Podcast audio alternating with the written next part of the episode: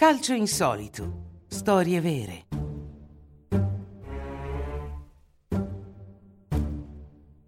Le camicie del re.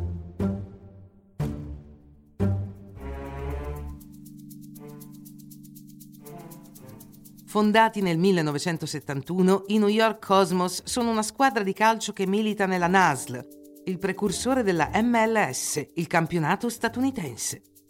All'epoca, ancor più di oggi, il calcio era uno sport minore in Nord America.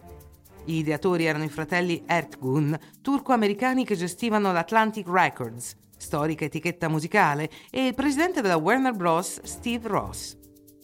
Dopo anni di trattative, il manager del club Clive Toye è riuscito a trovare un accordo con l'icona del calcio brasiliano Pelé.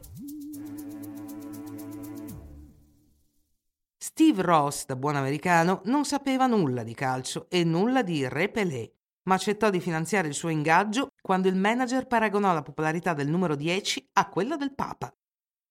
Nel 1975 i Cosmos attirarono l'attenzione del mondo e negli anni successivi portarono altre stelle come Carlos Alberto, Franz Beckenbauer, Johann Cruyff e Johann Neskens. Con l'arrivo di Pelé, l'intero microcosmo del calcio americano fu sconvolto. Per i giocatori della NASL è un privilegio giocare contro una leggenda del genere e le richieste sono costanti. Perciò, per quanto possa sembrare insolito, i New York Cosmos hanno intenzione di regalare maglie di Pelé agli avversari dopo le partite, per evitare la confusione del dopo partita, quando tutti vogliono scambiare le maglie con la leggenda brasiliana.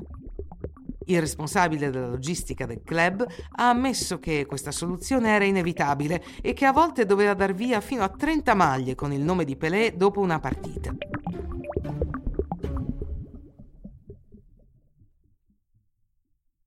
Quest'ultimo lasciò i Cosmos nel 1977, dopo aver vinto il titolo insieme al connazionale Carlos Alberto e Kais Beckenbauer, arrivato all'inizio della stagione. Si è poi ritirato e ha festeggiato con una partita di gala tra i Cosmos e il Santos FC, la sua storica squadra brasiliana. Durante questa partita di giubileo, Pelé giocò un tempo con ciascuna squadra, non dimenticando di cambiare maglia all'intervallo.